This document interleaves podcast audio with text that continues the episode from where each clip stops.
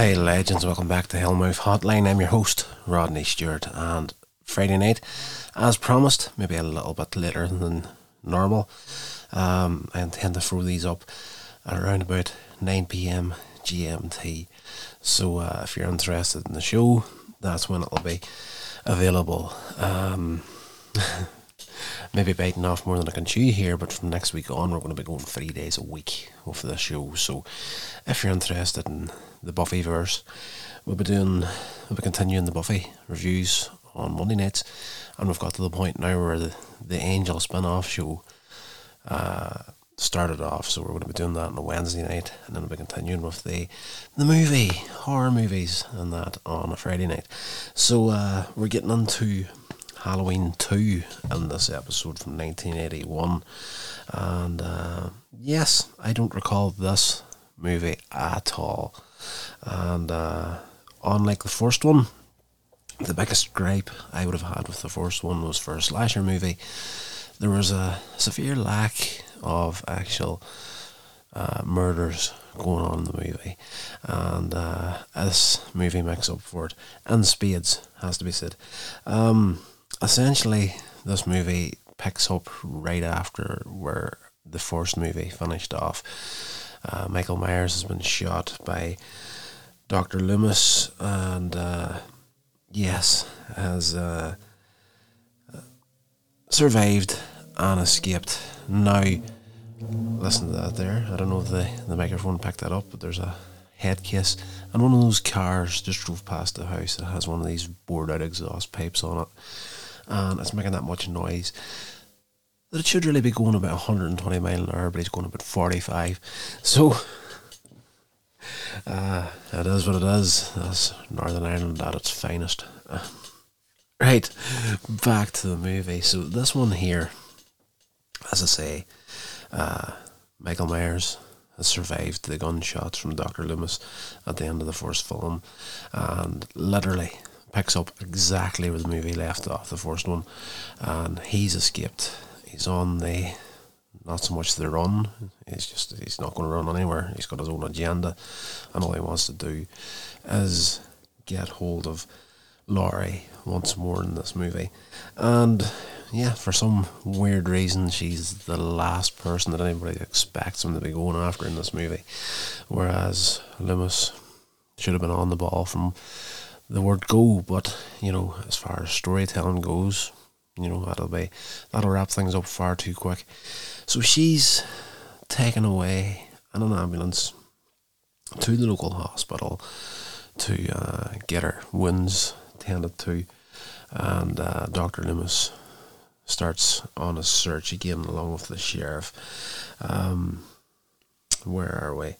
Um, yeah, Michael Myers uh, is going through the town and he steals a kitchen knife from an elderly couple and uh, kills a young girl next door. And uh, yes, as I say, Loomis, he's on the prowl again with the sheriff, and he mistakes this kid that turns out to be a, a guy called Ben Tramer, but he's wearing a similar sort of get up to Michael Myers, of course. Michael got the the mask and everything from a local shop, so you know it's not out of the realm of possibility that someone else would be wearing the exact same mask and a similar sort of setup. So they're trying to chase this kid down, and he actually gets killed by a police car on the street, and he's wedged between it and like a van, and there's an explosion, and he burns to death. Now, fairly graphically too, I have to say it was very well done, and uh, yes, as I say, the, the kill count is up in this movie in a major way. So uh, the sheriff learns that the girl that was killed, one of the girls that was killed was Annie, uh, his daughter, and he blames Loomis for letting Michael out. But Loomis is like, I didn't want to let him out, you know, over my head, blah blah blah. So the sheriff leaves to go and comfort his wife, pass the news on for somebody else does, or she finds out about it in the news, and he leaves deputy deputy hunt to take his place.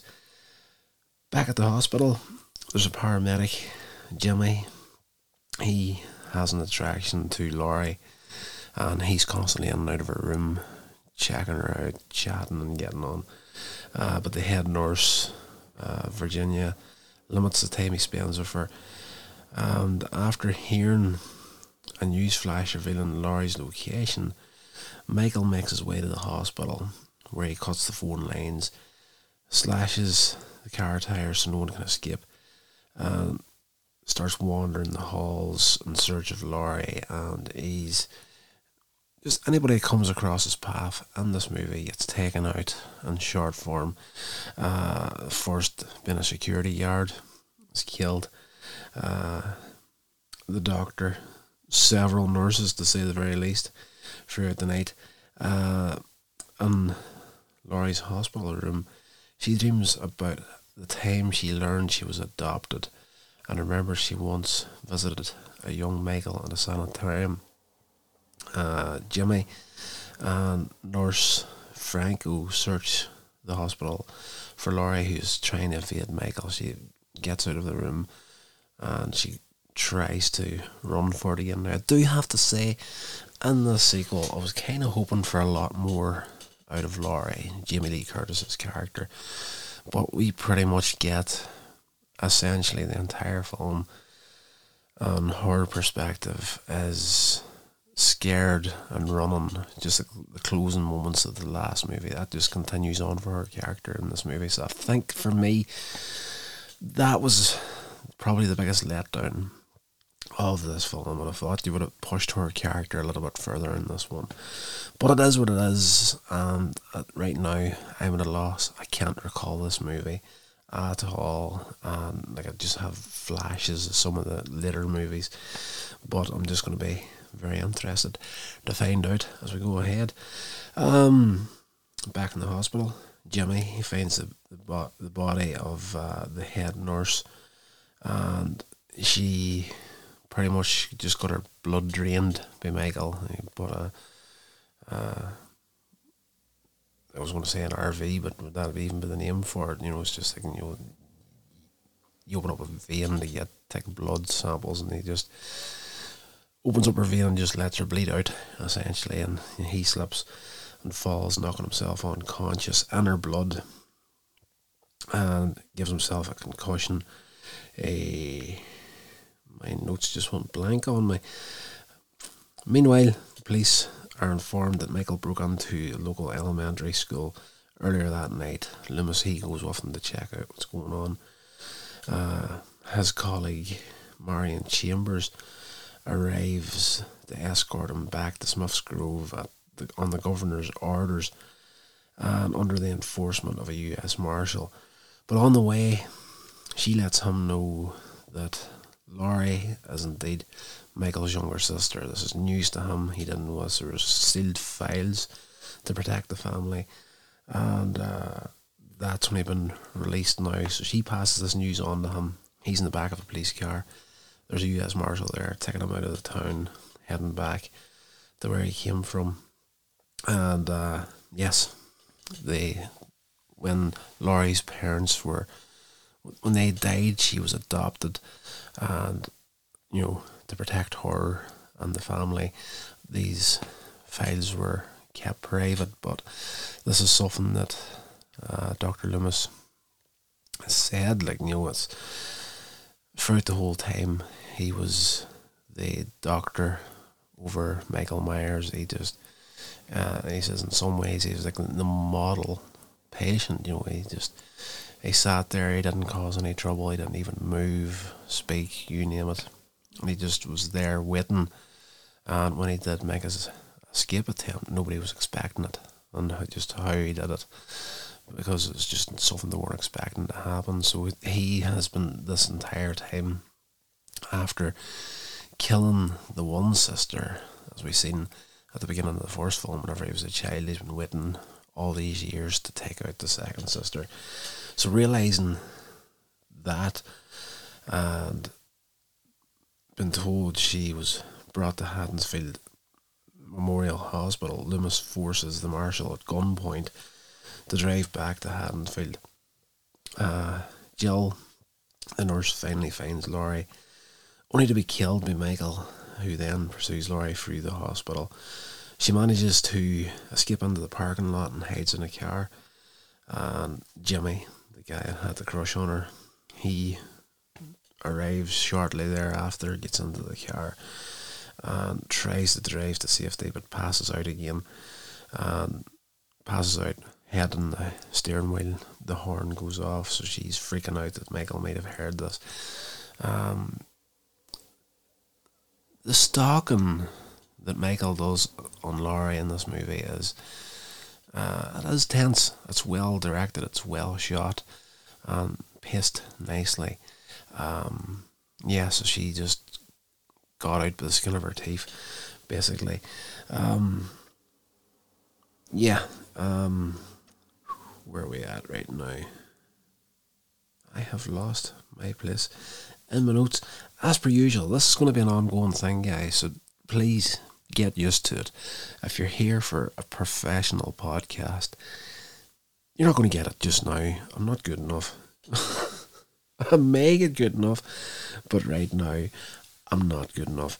Um, yeah, so Laurie, worrying this the sound of this horn is going to attract Michael's attention, tries to get out of the car to see, only to see Loomis and his colleague Marion and the marshal reach the hospital just in time to see if Laurie, um, she's trying to catch up to them, and Michael uh, pops up in the car park, and they let her into the hospital and try and close the doors and keep him out, and he just walks right through the glass, smash, into the hospital. So again, we're at the face off between Loomis and Michael Myers at the end of this film again, coming up close to the end of the film. And he empties his gun onto him again. And Michael goes down, and the, the US Marshal deputy he goes to check the body, but Loomis is screaming at him like, "Don't go near him. He's not dead." Um, Loomis is really painting him up to be some sort of supernatural figure in this movie. Um, rightly so. Uh, at this point in the movie, he has shot Michael probably twelve times at this stage, and he's still going. Um, he wasn't wrong. Loomis wasn't wrong when the the marshal leans over the body. Michael pops up uh, with a scalpel in his hand and uh, slits the guy's throat. So uh, at this point, the the colleague of Loomis has been sent out to the police car to call for help, and we get a final chase in the hospital, and they get hunted down fairly quickly by Michael in this operating theater sort of setup area, whatever you want to call it. And there's there's all these like oxygen tanks around the room, and they fight for a bit. Uh, Doctor Loomis gets stabbed in the stomach by the the scalpel. He slipped a gun to Laurie just prior to this fight, and she's cowering in the corner. And as Michael Myers goes to go for her, she calls him by name, and he stops dead for a second. He sort of tilts the head. It's like, you know, I want to kill this girl, but she kind of knows me. That's right. You know, it's hard to know what's going through his mind at this point. But that's only a fleeting thing because he straightens back up again. He's going to continue his attack, and she pulls the gun on him, shoots him twice in the head, and takes out his eyes essentially. So at this point, he's still not down. He's been shot, what, probably 12 times in the body, and now he's been shot twice in the head.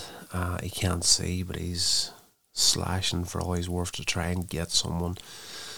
So while he's doing that, Loomis he starts to open up the the oxygen tanks and sp- you know spray out the oxygen into the air Laurie realizes what's going on here, so she does the same on the other side of the room. So there, all these oxygen tanks is blasting out. Michael's in the center of the room, slashing and getting on, and yeah, Loomis tells Laurie to get out, and she runs And Loomis looks at Michael and he says, like, you know, okay, Michael, it's time.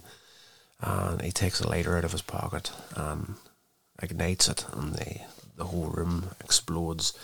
Uh, Laurie gets out in the hallway, gets knocked down, and you see this doorway, nothing but flames in there. It's just a fireball. And then, of course, and another, like, you know, these movies are kind of standard issue. You know, once you think the kill shot has came for the, the villain, it's probably not. Uh, they do it a second time in this film. You'd be forgiven for thinking whenever Loomis filled him full of bullets at the doorway to the hospital, that would have been the the first comeback. But they do it one last time in the film, and he walks out of the room in fire, and he does fall to the ground and seemingly dead. So basically, at the end of this film, uh, you know, it's Laurie's carted off and another ambulance while the police are there cleaning up the the aftermath of all these murders. So yeah, that's where it just kind of closes off. You see a shot of her in the back of the ambulance, and then we cut back to a shot of Michael on the floor on fire with the the mask burning up. So yeah, for me, I enjoyed this film quite a bit. As I say, there's only a few little nitpicking things I have against it. That would be uh, Lee Curtis's character. I think could have had or should have had a heck of a lot more to do in this movie instead of just an extended scare fest of what the first film was. And uh, yes, this was directed by Jim Rosenthal, if I'm saying that name properly, uh, as direct directorial debut, and it was written and produced by John Carpenter and Deborah Hill. and of course Jamie Lee Curtis and Donald Pleasence star in it. Uh, yeah, um, what have we got as far as uh, money and that goes? Um, uh, let me see now. It uh, had a budget of two point five million dollars, and at the box office it brought back twenty five point five million, and that's just that's North America alone. So worldwide, goodness knows. So I just you know when these movies were coming out, they were, you know, everybody was into them. Everybody likes a scare, and uh, yes, uh, you know, you could be guaranteed uh, a slasher movie uh, back then was uh, definitely a big, big draw at the cinemas. Um, what else we got here? Though Carpenter directed a good proportion, a good portion of the film and wrote the screenplay for the sequel. Carpenter realistically could not direct the entire film in time due to directing uh, his other film in that time frame.